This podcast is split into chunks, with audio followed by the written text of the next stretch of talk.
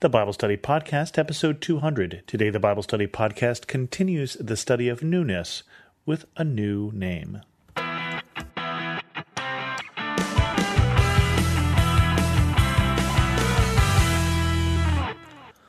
Welcome to the Bible Study Podcast. And first, let me say thank you to all of you who have been listening for some time. 200 is a significant milestone episode but I'm probably not going to do a whole lot here other than just acknowledge that it is here, and we'll move on to the study of newness. I've got a layout now of probably about five or six different episodes coming up in this particular study, and I want to start today with John 1.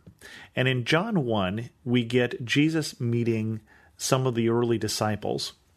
And we start with John the Baptist in verse 35. The next day, John was there again with two of his disciples. When he saw Jesus passing by, he said, Look, the Lamb of God. When the two disciples heard him say this, they followed Jesus. Turning around, Jesus saw them following and asked, What do you want? They said, Rabbi, which means teacher, where are you staying? Come, he replied, and you will see. So they went and saw where he was staying, and they spent that day with him.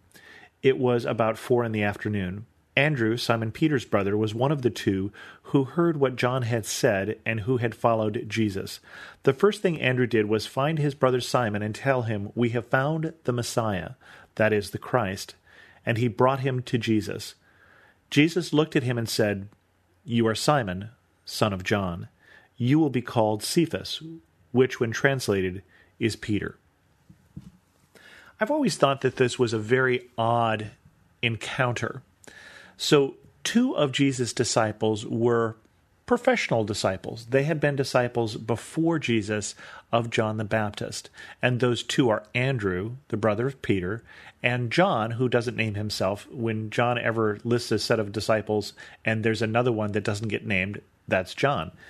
And so we have in this John and Andrew who are with John the Baptist, and he says, Look, the Lamb of God. And so they follow Jesus. They start following Jesus because John the Baptist has been pointing them in the direction of Jesus. And the first thing Andrew does is he gets his brother and he says, Come see, come meet this guy. You've got to meet this guy. We've talked to him, and you'll.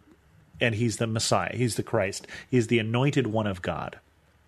Now, what they are expecting the Christ to do, what they're expecting the Messiah to do, is not clear. It's later on, we probably think that they're looking for the one who's going to drive out the Romans. There's some evidence to that, but whatever we know, they, they see something special in this. And Andrew, being a good brother, says, I want to introduce Peter to Jesus. And the first thing that Jesus does is he says, Hi, your name is Simon. I'm not going to call you Simon, I'm going to call you Peter. Now, try this at the next cocktail party you go to. Get introduced to someone, have them say, Yes, Bob, I'd like you to meet Andrew. Oh, Andrew, that's an interesting name. I'm going to call you Luke. And see how many friends you pick up at the cocktail party. Because this is an unusual behavior. This is something that we don't expect. But we have to understand that when the Bible talks about names, it talks about it with significance. When the Hebrew people, for instance, talked about the name of God, when they write it down, they wrote it down without the vowels because it was very special. So that's why sometimes we say Yahweh and sometimes Jehovah. It depends which vowels you write down, which pronunciation you get. Because a name of something had significance, it told you more about the person. It held power, it held some of the properties of the person in the name. And so when we say things like, whoever calls on the name of the Lord will be saved, what we're saying is, whoever calls on God, whoever calls on his power and authority will be saved. There is something important in the Bible about names. And so it's interesting that Jesus meets the person who will become really the spokesperson for his disciples, to whom he'll at one point turn and say, You are Peter, and on this rock I will build my church. An important person in the early church for sure. And the first thing he says when he meets him is, I'm going to change your name. Jesus is in the business of change, and this is a symbolic act that points to that business of change. Now, later on, Jesus will turn to Peter and say, Come follow me, and I'll make you fishers of men. I'm going to change your name, I'm going to change your occupation. He walks up to Matthew and says, Follow me. And he's no longer tax collector, hated person who is working for the occupying government, but disciple, student. He goes around taking people from what they were and what they did and making them into something else. The reason that I point that out is it is my conviction that God is still in the business of newness, that God is still in the business of making things new, and especially of making people new. That God indeed has a new name for you. Now, I can back that up. You may or may not remember that when we were studying the book of Revelation, which we just did, there were two particular verses that had to do with names. First one from Revelation 2, verse 17 Whoever has ears, let them hear what the Spirit says to the churches. To the one who is victorious, I will give some of the hidden manna. I will also give that person a white stone with a new name written on it, known only to the one who receives it. Interesting. Again, names had power and names had significance, and God is saying, to the one who is overcoming, I will make you something new. I'm creating something that no one else knows.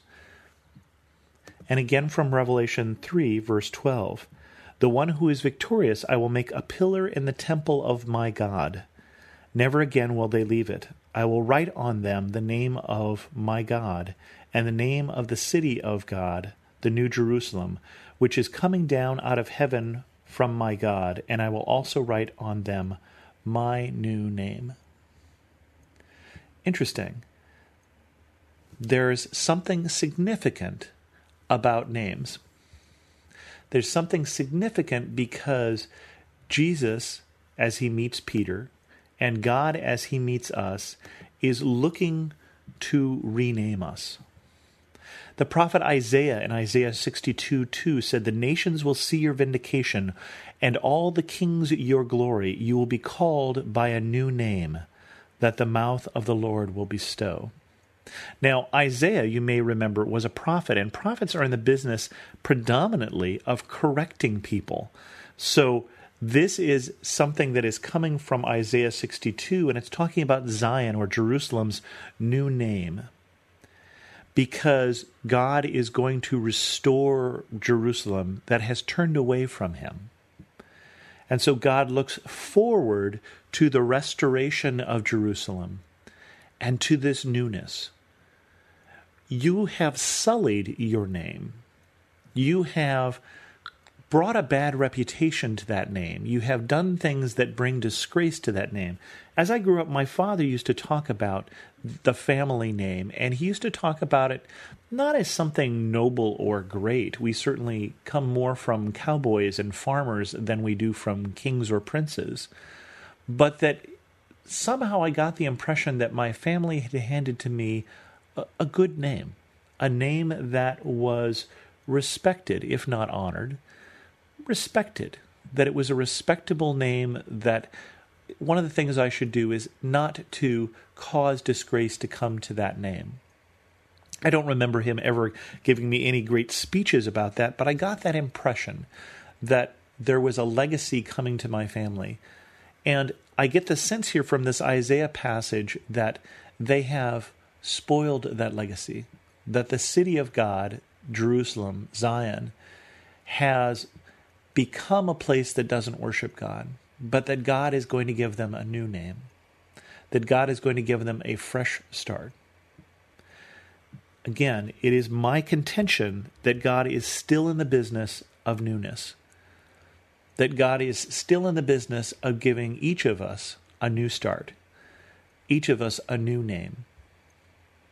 So somewhere out there, God has a name that He will give me on a white stone. I'm not sure why a white stone, but carved into that stone a new name known only to Him.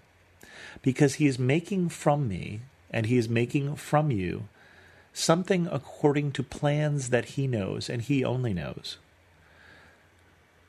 So as we start this year, I pray that we will find that new plan, or at least follow that new plan, since I don't suspect that we will know the whole plan in advance, with the understanding that God is creating something new.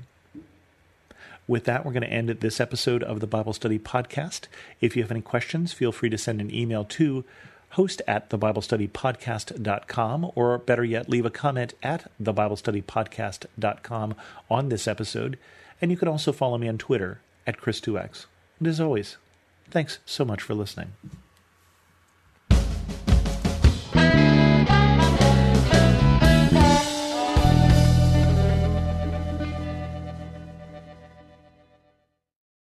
If you're hearing this right now, you're probably like, who the heck is this? And why are they playing during my favorite podcast? And I get it. I don't want to take up too much of your time, but I do want to introduce myself. My name is Trevor Tyson, and I'm the host of Trevor Talks, where we talk to real people about real topics and real stories.